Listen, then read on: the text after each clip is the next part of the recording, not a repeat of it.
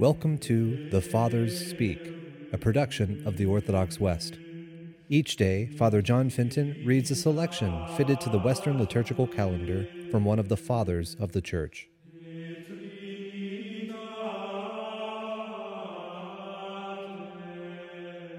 As we this day commemorate St. Augustine, let us listen to this Holy Father's confessions.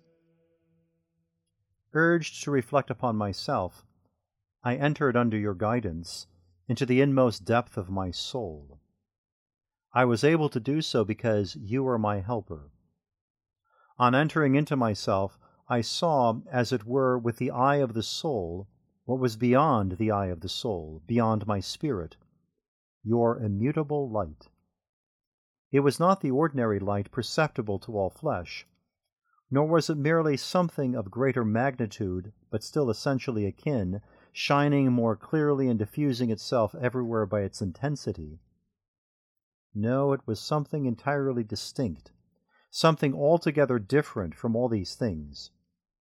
And it did not rest above my mind as oil on the surface of the water, nor was it above me as heaven is above earth. This light was above me because it had made me. I was below it because I was created by it. He who has come to know the truth knows this light. O eternal truth, true love, and beloved eternity, you are my God. To you do I sigh day and night. When I first came to know you, you drew me to yourself, so that I might see that there were things for me to see, but that I myself was not yet ready to see them.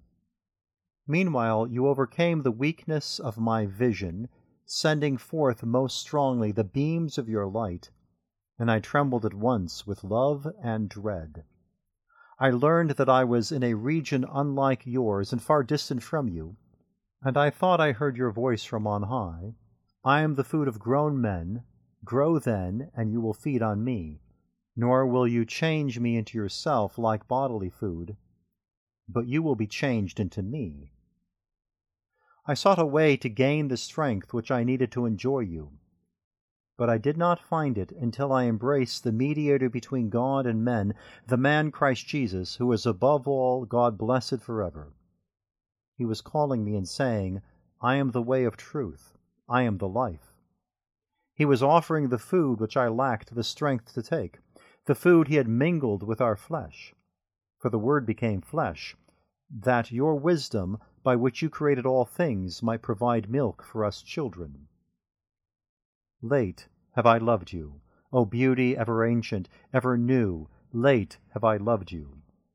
You were within me, but I was outside, and it was there that I searched for you. In my unloveliness, I plunged into the lovely things which you created.